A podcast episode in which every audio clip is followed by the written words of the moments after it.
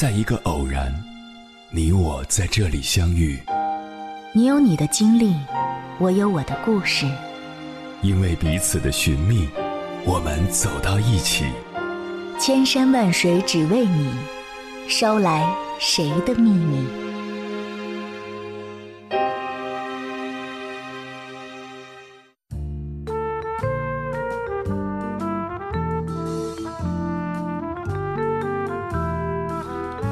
欢迎回来，各位夜行者，这里是正在直播的中国交通广播心灵夜话栏目《千山万水只为你》，深夜不孤单，我是迎波。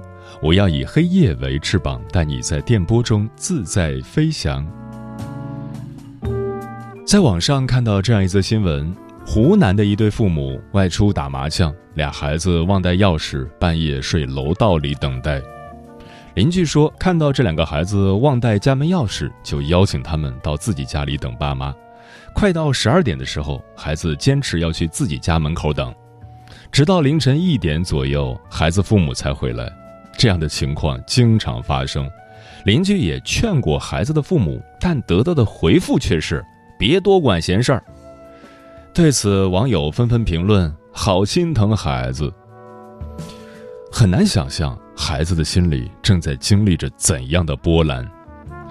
孩子的成长只有一次，教育无法重来，每位父母都必须对孩子亲力亲为。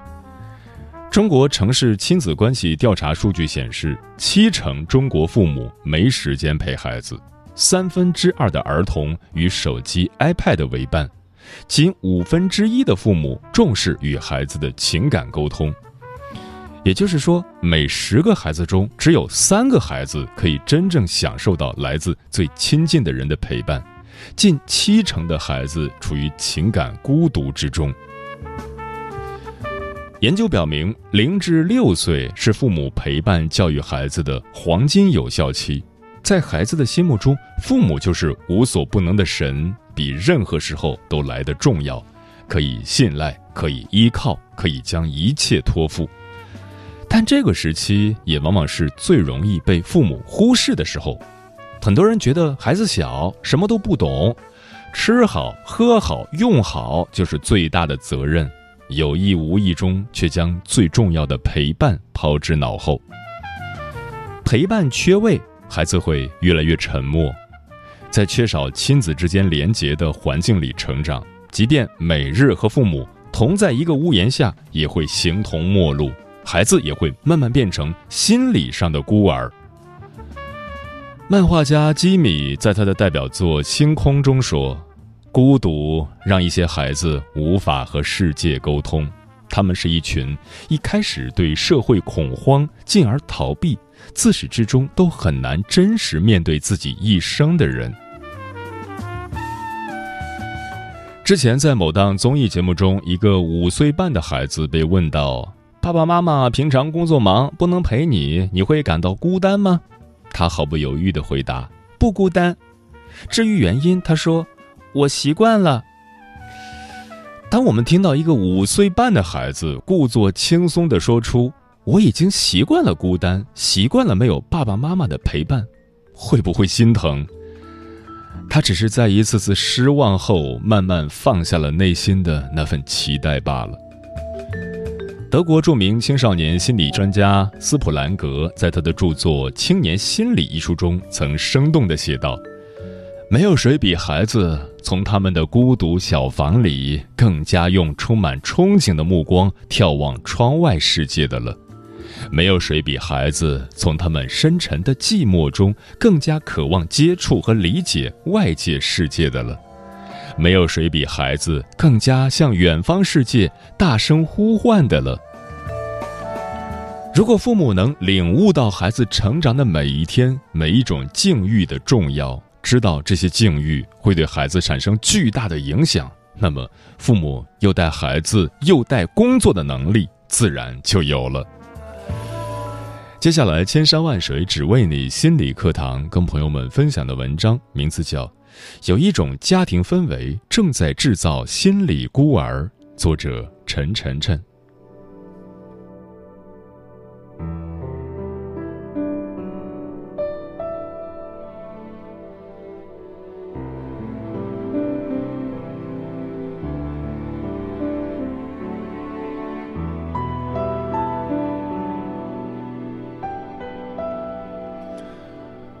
我是一个人长大的。感觉几乎我所有的来访者都讲过这么一句话，这真是让人伤感的一句话。这是武志红二零二一年发布的一条微博，在留言区，大量网友表达了共同的心声。类似的还有，感觉自己无家可归，没人能理解我，我能靠的只有自己。太多的来访者带着这样的痛苦与孤独走进心理咨询室，在他们的内心有一块无法言说的空缺，始终无人能填满。长久下来，最直接的感受就是活得像个孤儿。或许你也曾有过这样的感觉与体验，总在关系里有一种疏离的感觉，即使是家人，长期处在内在冲突中，缺爱，但自己也很难爱自己，对痛苦的承受力很强，但对幸福的享受力却很弱。深陷匮乏又无力走出，对痛苦又来之不拒，这些一点点加剧了孤儿感。基于此，我采访了亚洲存在主义团体创立人李伦老师，请他谈谈是什么制造了心理孤儿，我们又该如何自我疗愈。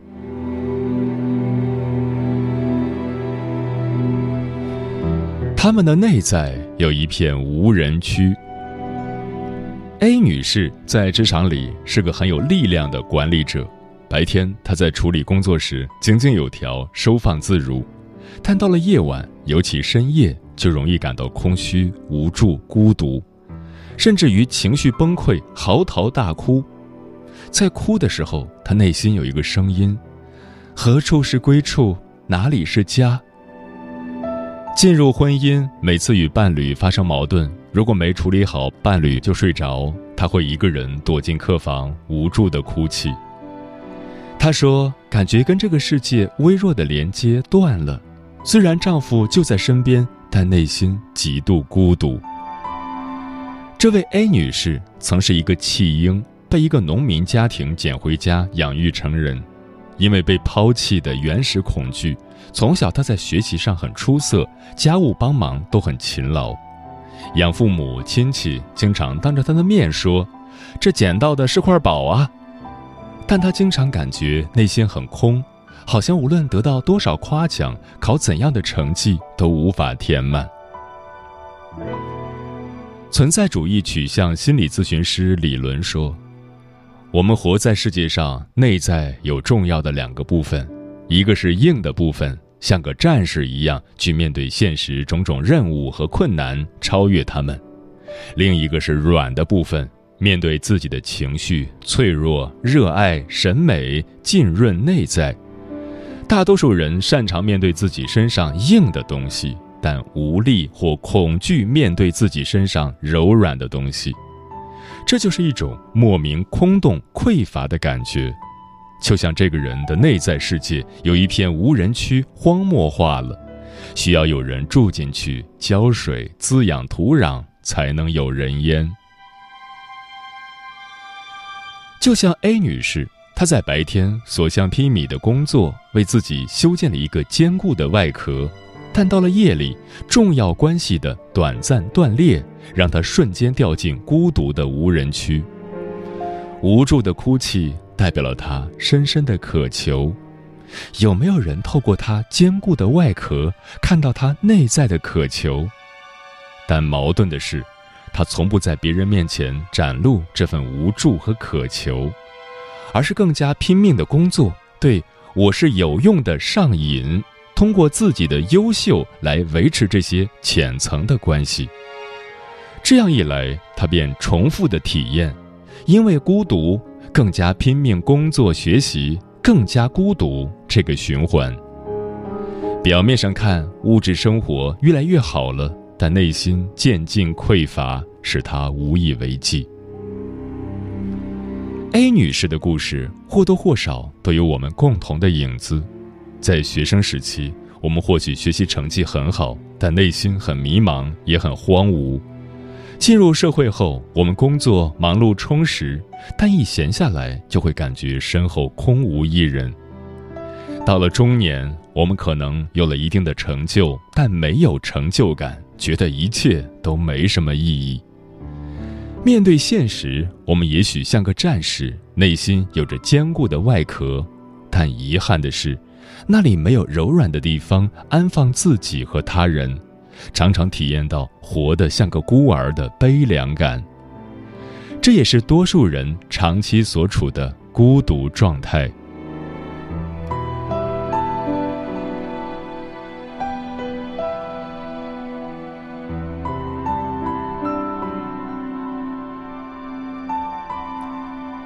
情感上的孤儿是如何被制造出来的？在李纶的理论中，孤儿感的形成主要来源于四个方面：一、我们人格发展的重要阶段。人类这一生并不是每一年都那么渴望关系，对高质量与人链接的需要有其波峰及波谷，但在人格发展的关键阶段，人对关系的依赖感非常强烈。例如，在三岁之前，你在身体上是绝对依赖养育者的。从六岁开始，女儿更需要爸爸，儿子更需要妈妈。如果在这些阶段，一个人能够很好地得到父母同伴的支持，高质量的对话，稳定的陪伴，那么成年后再进入关系，即便遇到挫折，他依然相信关系带来的好东西大于关系带来的焦虑。但如果依赖失效了，人就很容易被孤独、焦虑、恐惧等等感觉包围住。经历过被忽略、被比较、被贬低的人，更容易感到孤独无助，更容易对不舒服的感觉感觉舒服。对 A 女士来说，早年被遗弃的经验是一次重大的依赖失效创伤。而养父母终日忙于养家糊口，更加注重它的功能性，而忽略了它更为特殊的关系需求，所以他所体会到的孤儿感是十分顽固的。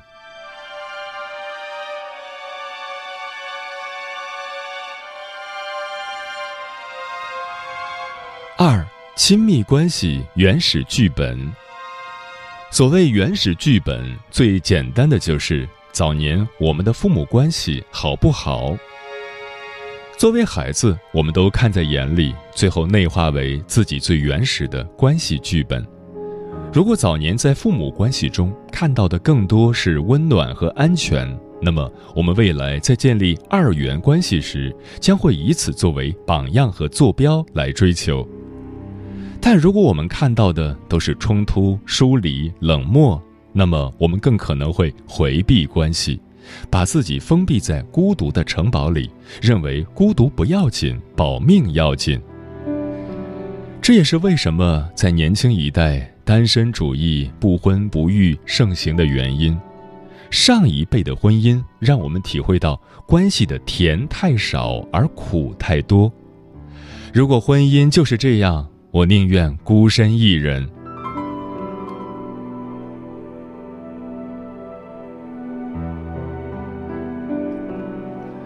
三、家庭的情感禁区。当下我们有很多的家庭，情感流动性是很糟糕的。家里面的人都是活人，却从不谈论情感。例如，开心时不能大笑，喜欢不能说出来，再思念也不能给亲人一个紧紧的拥抱。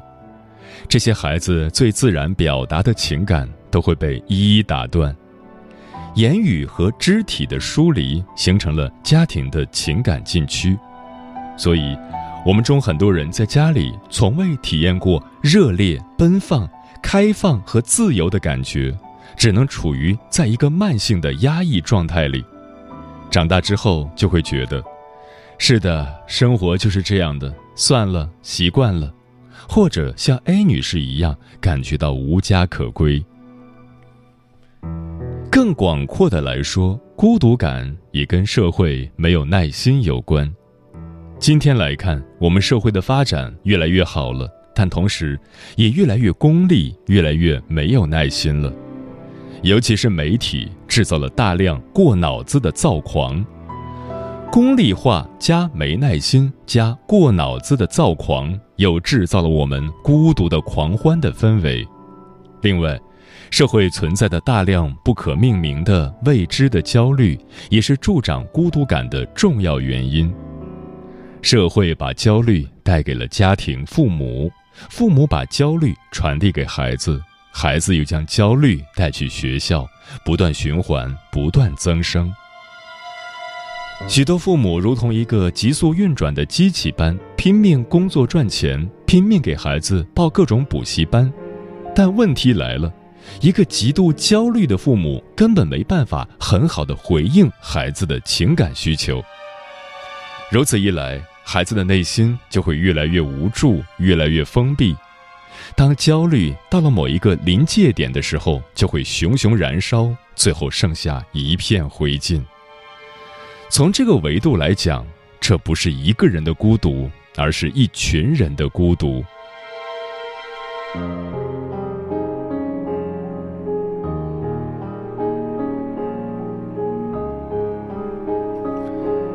孤独者的三种自我妨碍。当然，一个孤独者的困境也是他的不得已。孤独的形成不是他一人之力铸成的，相反，是他为了生存，为了自我保护而不得不选择的策略。停留在孤独里，可以在一定程度上帮助我们规避伤害，让我们得以在困境和无助中存活下去，但却也给我们带来了三种难以觉察的自我限制。第一，潜意识中喜欢被孤儿。一个人深陷孤独的时候，虽然内心很渴望被救，但他们总能轻易找出别人帮不了自己的理由，然后愤怒地得出一个结论：是的，没有人能够救自己。就像 A 女士，虽然经常在深夜里哭泣，但她特地选择爱人睡着后，将自己锁起来，独自沉浸在痛苦中，一边渴望，一边绝望。第二，自我孤儿化，从被遗弃到自我遗弃。当一个人开始对他人、对关系失望时，他会慢慢对自己失望。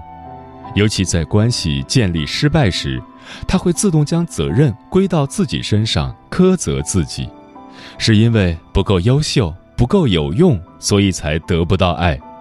并且为了自我保护，他会在关系里主动疏离，遇到一点点挫折就会率先离开。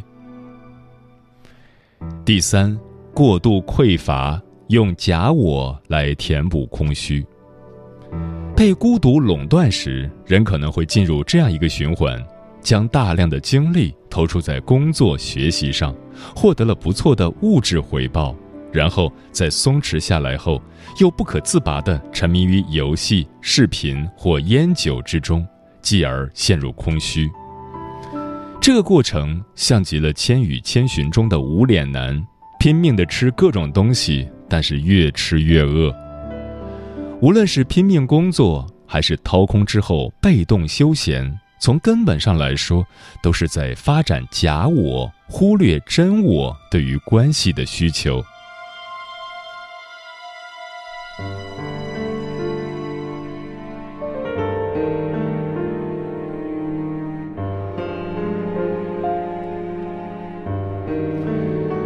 如何走出被孤独垄断的无人区？疗愈从什么时候开始呢？从承认脆弱开始。一个人能在重要的关系面前展现自己的伤痛、脆弱，才有机会走出孤独。在采访李纶老师的最后，他分享了一个来访者 C 先生的故事。在最开始咨询时， C 先生跟他说：我什么都很好，事业很好，家庭关系很好。李纶问他：那是什么让你来这里做咨询呢？ C 先生说：我就是来看看活着的咨询师长什么样。这很冒犯，但作为咨询师，李纶老师抱持了他的冒犯，稳定且坚定地跟他拉近距离。在咨询关系慢慢稳定下来后，李纶挑战地问他：你真觉得自己每天每时每刻都那么好吗？这一问， C 先生宕机了。他叹了口气说：唉，也不是，有时候我也挺不舒服的。当他开始在咨询中谈论自己的不舒服，疗愈就开始了。那些隐藏起来的伤痛，终于能够在安全的关系之中安放，过去的孤独感也被此刻的陪伴感覆盖了。对于关系，他的新体验就产生了。过去，关系会伤害我，此时，关系可能伤害我，也可能给我爱和陪伴。过去，脆弱是不好的，不被接受。此时，脆弱是人的一部分，需要被看见。这片无人区开始有了点人烟，有了绿化，也有了生命。对于 A 女士来说也是如此，她后来通过长期的咨询，在咨询师的帮助下，一点点尝试着建立关系。最开始和物品连接，她买了一只公仔小熊，每次孤独感席卷而来，他就那样抱着小熊，静静地躺在床上。在咨询师的建议下，他重复做一个练习。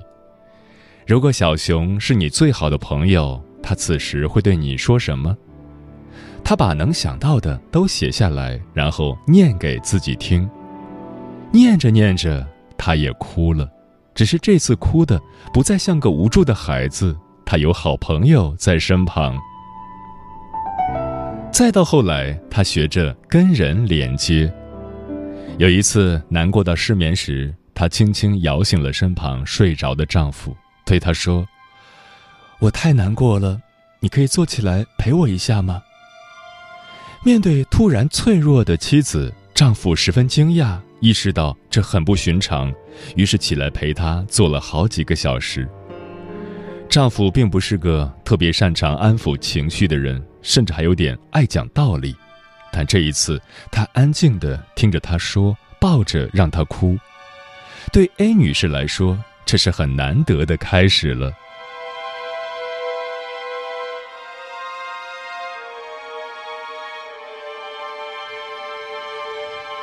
李纶说，人活着有三种感觉特别重要：控制感、连接感、意义感。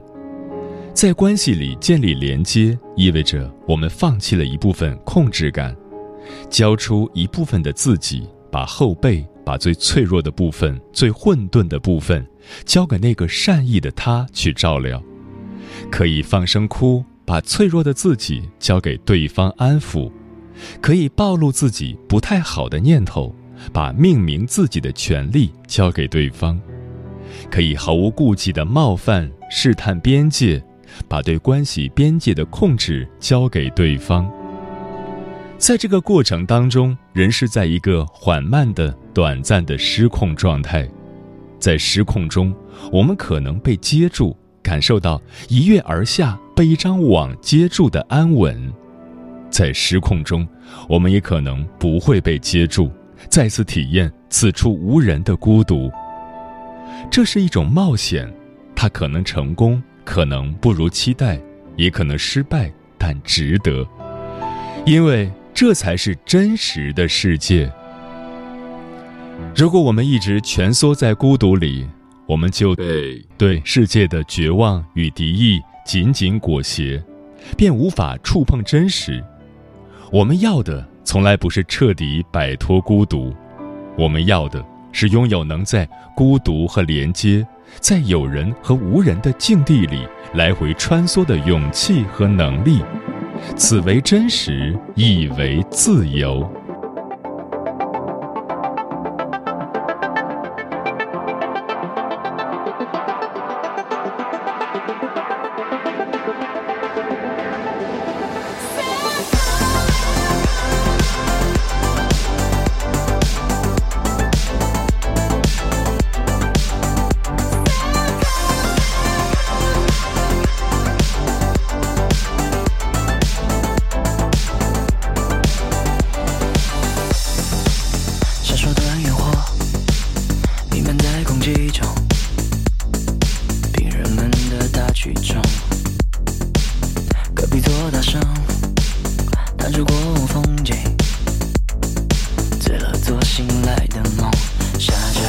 学的街道，熟悉的味道，别让没人记得，没人记得你。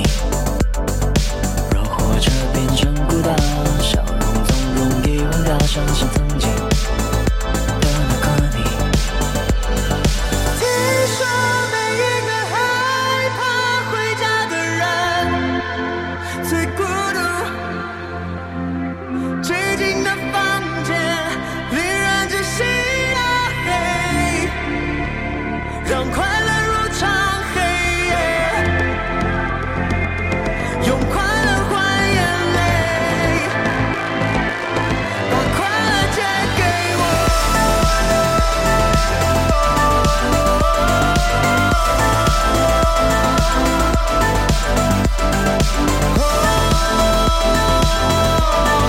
不会断节奏，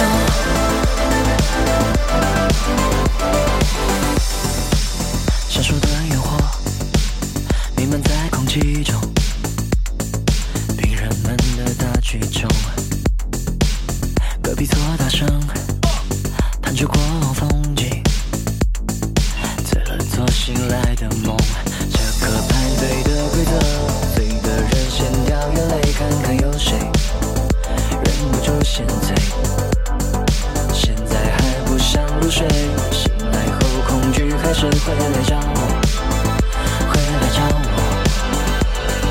听说